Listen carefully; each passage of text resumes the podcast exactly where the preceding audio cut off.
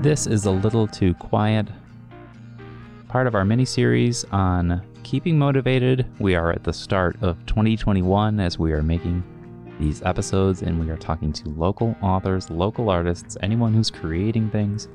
And we have Sarah Miller back on the podcast, local author who has a new book coming out very soon on Penguin Random House, which we're going to be talking about, but several other works to her name, some fiction, but the majority of which are history books, actually. And she has sort of made a name for herself by finding, I guess, forgotten stories, stories that were hiding under rocks, stories that were maybe obscured from history, and often with women at the center. Now, she she had a book early on about one of I think the more famous women of the last 200 years, Lizzie Borden, but an, let's say misunderstood woman nevertheless, and she has a very good book that kind of sets that record a little straighter. She's been doing this for for years now. She's been sort of digging into history like she's excavating.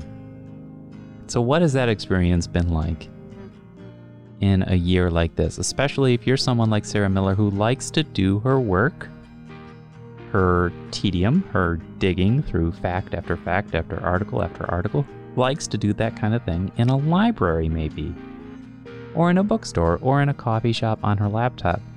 I think that this conversation is great because it, it reminds us of how we are missing those third spaces, those spaces that just kind of made the work that we would usually do, whether it was an article we were writing or a graphic design thing or just composing lots of emails, sometimes when we're doing that in a public space, it makes it easier, it makes it breezier, and I don't know, Sarah is going to tell us about how she's been working through that. It's, uh, it's a discipline, as is uh, every conversation on this podcast. People have been sharing ways in which they're maintaining their motivation so this is our chat with Sarah Miller.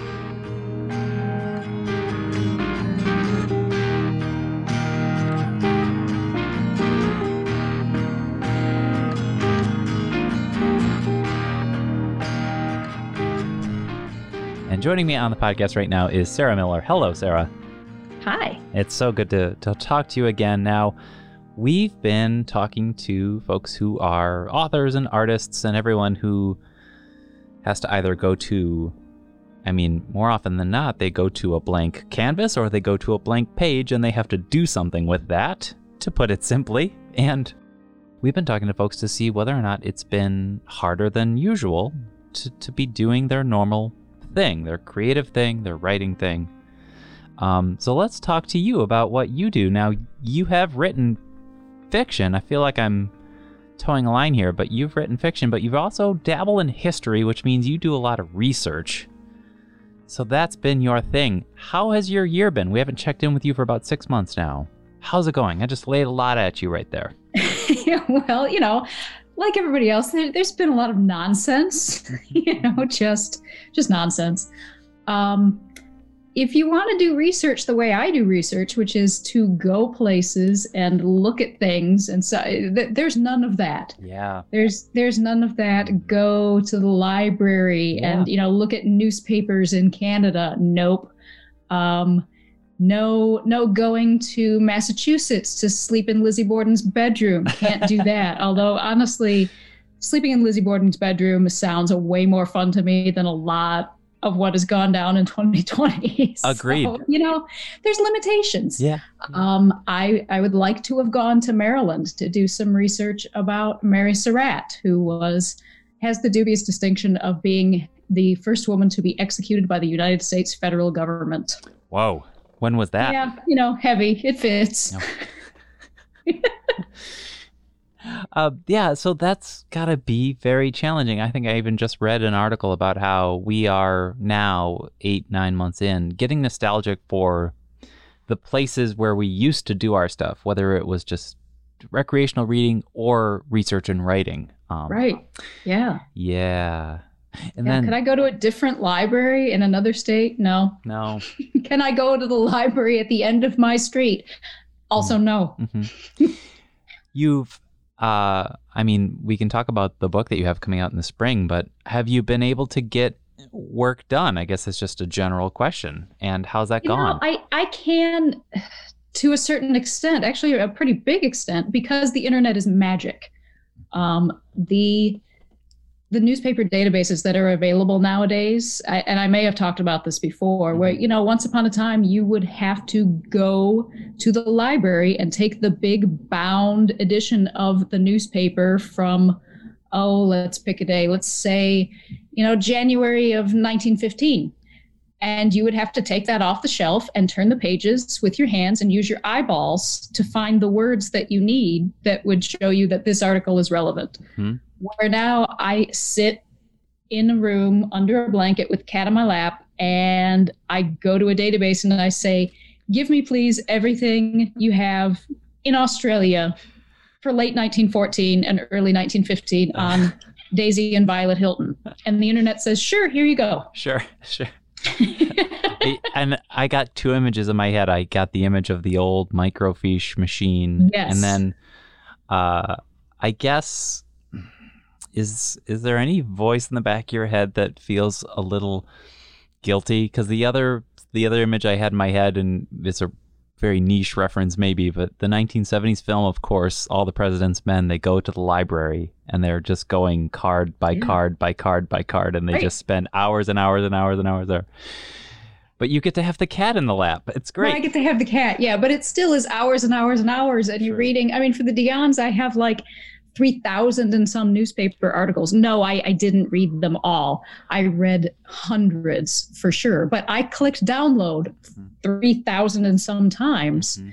because by the time you see it on the screen, you might as well click download and read it later rather than sit there and, and decide at that moment, do I need this? Well, I wish I'd had this. Just Mhm. just shut up and get it. Mhm. Um, but the microfilm thing, thing is funny because you know for the Dionne's when I went up to North Bay, Ontario, um, they had the North Bay Nugget was on microfilm, and that's you know that's how it's done. And they had this super snazzy new machine that would scan it into a you know JPEG, and and it took forever, forever. Like I was checking Facebook while I was waiting for one scan to process, and I finally went back to the old machine that you turned the film with your hands and i held up my iphone to the screen when i found a an article i wanted and i snapped a picture because it was so much faster Mhm. to do it old fashioned and newfangled at the same time because purely newfangled was a big nope Mm-hmm. Mm-hmm. Mm-hmm.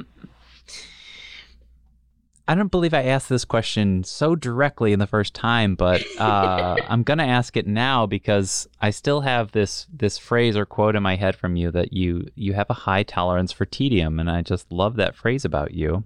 Uh, obviously, as someone who's writing about history, and you have to go through a lot. And here I was, I was sort of talking to people who might be, you know, racking their brain because they want to write some something fantastical about space or monsters or whatever kind of novel fiction idea they might have, but you are the one chasing down all this information. So you have your work cut out for you. right What do you enjoy most about it? well there there is a sort of you kind of have to calibrate your head for small victories. You know when you're when you're sitting there and you're doing one article after another after another and it's in the case of the Dionne's maybe it's you, know, you get 700 hits in one month in 1936 well it's because they made a movie.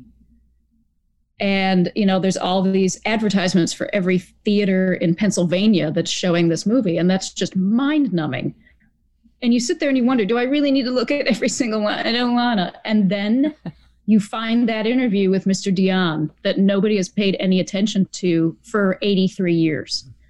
Or, you know, with the, with the Hilton sisters, uh, Australia, God bless the National Library of Australia because they digitized so much stuff. But again, there was this chunk of time in 1914, 1915 um, where they're traveling through Australia, Tasmania, New Zealand, and all these articles really, you get a whole bunch of hits, you get all excited, and you look at them closely and you go, oh, this is a notice that they're in this town doing this show or exposition or whatever. And again, boring Mm-hmm. until you hit this thing nobody has seen since 1915, apparently, which is the government taking notice of these conjoined twins and how they're being treated and wondering if somebody should intervene. And to my knowledge, at that point, nobody ever, ever, ever had tried to intervene on behalf of these girls. And by then, they were eight years old, and there'd been not a blink of an eye at how they were being treated and exploited. And here it is in the newspaper in Australia in 1915. And then go on to add some context to that. This is the book that's coming out in the spring uh, yes. about conjoined twins. I remembered one of their names was Daisy. Tell us about yep, it. Daisy and Violet. Um, they were born in 1908 in Brighton, England, and they were their mother was unwed, so she had some really big stigma that she was not prepared to deal with. So she um, gave her daughters to the midwife, who uh, to hear Violet and Daisy tell it was a pretty terrible woman. Now, they were prone to exaggeration because they were brought up in the sideshow world, and that's what you do in the sideshow world. So maybe Mary wasn't quite so awful, but mm-hmm. who knows? Mm-hmm. At any rate, they were put on display from the time they were three weeks old.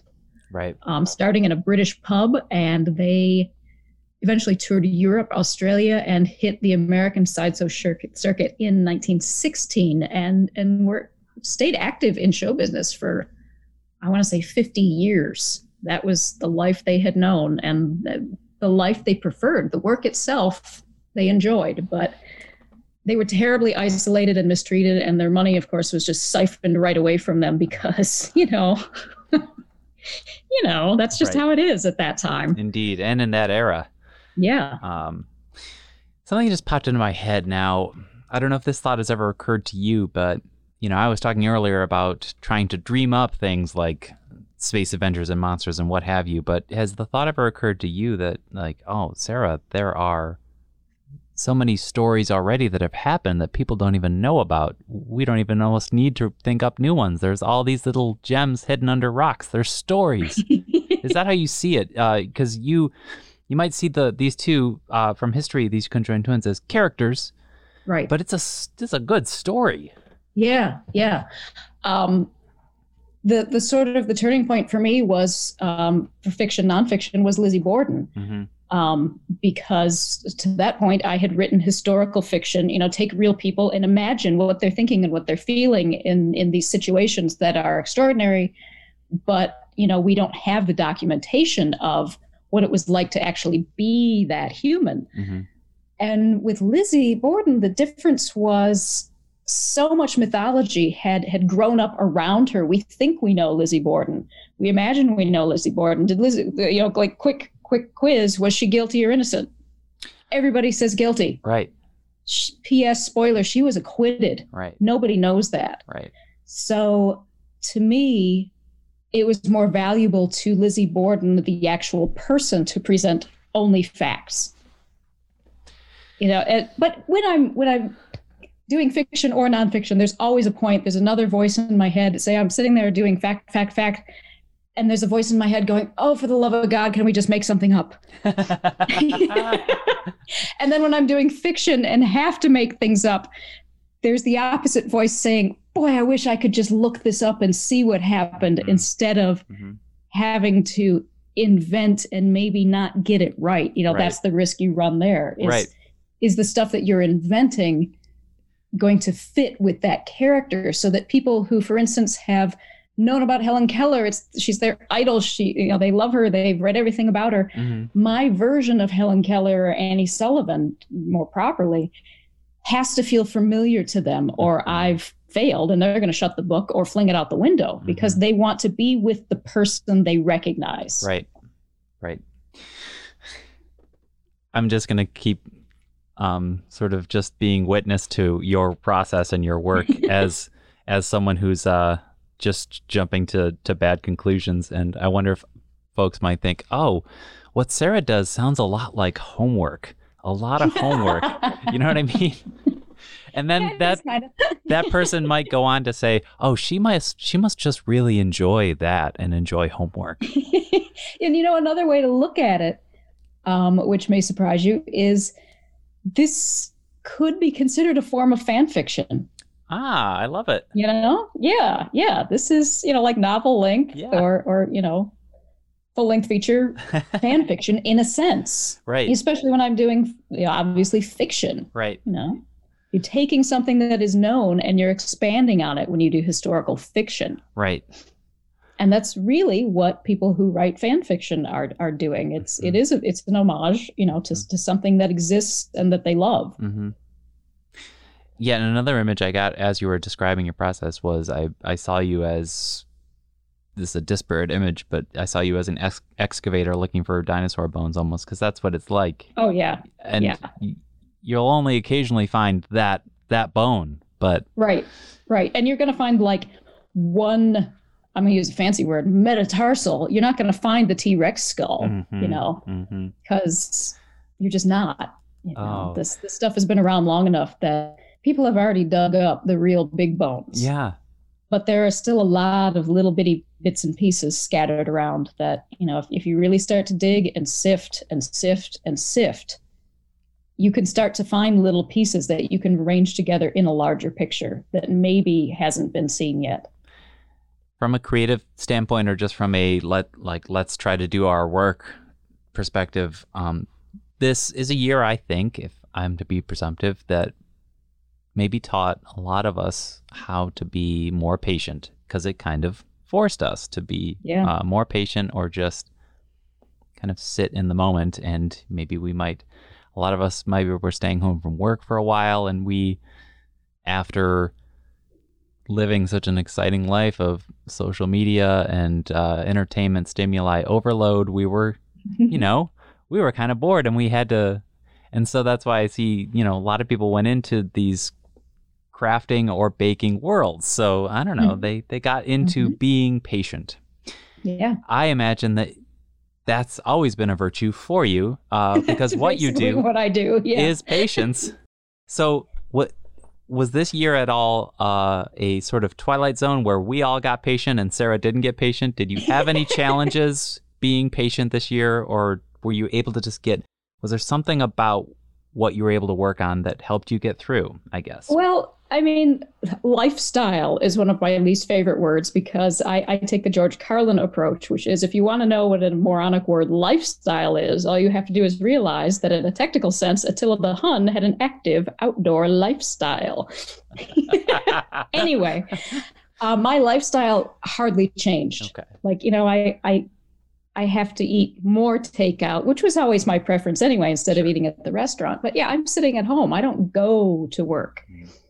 Um the thing that's been tough just because there's there's so much stuff hitting so many fans is just trying to keep everything in your head in order. Mhm. um, right now like with with the mary surratt project that's that's a trial. That's a big that's a seven week military tribunal and it's a conspiracy to upend the government there's a lot of details Yeah. you know to, to hold on to if, if you're going to present that in a way that people can digest it and enjoy it Right. and you know when police officers are kneeling on people's necks until they die and when you know the president the, the leader of the free world is denouncing the election election process Mhm. that kind of takes up space in your head Yeah. The stuff that has gone on this year takes up a lot of space Mhm. that we're used to using for other things and it just leaves you with fewer resources you know to do what you got to do Yeah, that's that's been sort of a a phrase that's kind of come up with a lot of writers so far in this podcast is that you might be uh, working on your thing for two, to- two hours, three hours out of your day, but for the other 16 hours, you're awake and absorbing all this information and it's coming Mhm. into your brain. And you need that brain later for your writing. And it's just, right you know you gotta you keep all got to keep all your little details all stacked up neatly and in their their proper Yeah. pigeonholes and and whatnot just so yeah it's just it's really tougher to Mhm. get your ducks in a row Mhm. is is an oversimplification but you know that's i'm working with limited resources Right. well, uh, but so I think April is still the plan for your next book. April is the plan more? for the hiltons yep Mhm, for mhm. sure Okay. Might be it might be the reality might be that we're doing a virtual book release even then, but we'll see. you know i say for sure but you know as grandpa miller used to say god willing and the creek don't rise Mhm, mhm. we're still waiting for the creek to go down Indeed. Yeah, and then I guess another thing, and maybe this could be my wrap up question, and it kind of goes into how I don't know. This is a tricky one. I think that uh, what I'm trying to get at is here we are. We're we're trying to work in extraordinary times, and you are already forgive the phrase subjecting yourself uh, to the tedium, and you know I just have you had any problem before now, or even currently now, uh, with I guess, self applied pressure? Are you hard on yourself? Are you going easier on yourself? Are you finding that you, the writer, now have to indulge a bit of self care? You know, I think that's important. You know what I mean? I mean, I, I think it's fair to go easier on yourself this year just because it's just so outrageous. Right. But then if you're like me and and your day-to-day routine has hardly been disrupted that doesn't feel like like it applies to you mm-hmm. quite as much. But then on the other hand, you know, there's not the outlets currently. If you're sitting at home looking at 752 newspaper articles in an afternoon, there's not really a good outlet to relieve that tedium. Like, okay, my my work is done. What tedious thing shall I now do for fun? it's kind of your option. Right. Right. I got to think of how how we might have underestimated how refreshing it would have been. Let's say you looked at 700 articles mm-hmm. on on a on a Sunday, and you went to if you went to a, a physical library and spend four and a half hours looking at 700 articles. There's something different about the fact that for the first 30 seconds walking into the building, you see a human being and say hello, and for the last, mm-hmm. you see the human being at the desk and say goodbye that would make the day just a little uh, brighter, even though it is still. Yeah, tedium. and you know, maybe on your way home, you think, "Boy, that was a good day's work." I feel like Thai food. Exactly. I'm gonna yeah. call up my friend, and we'll just go. Yeah. Get some Thai food. Like, right. Well, I mean, you kind of can, but it's just it's it's not the same. So I'm saying, Sarah, don't get drowned in the work because you don't have that you don't have the Thai food life preservers anymore. no, there's. so I want you to go easy on yourself. Duly uh, noted. Sarah Miller, it's been a pleasure uh, once again. So thank you so much for. Uh, it's always fun. For joining us on this podcast. We'll have links in the show notes about the upcoming book and all the previous works. Thank you, Sarah. Super cool. Thanks.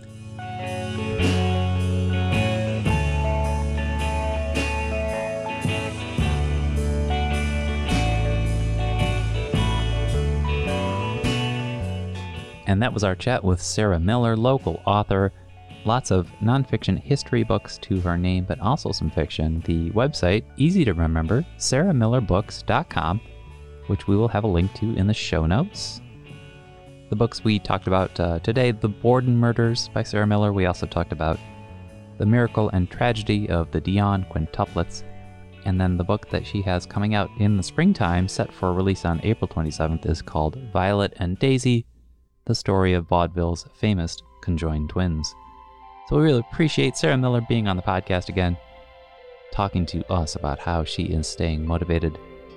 This is A Little Too Quiet, the Ferndale Library podcast. My name is Jeff Milo, and this podcast is brought to you by the Friends of the Ferndale Library.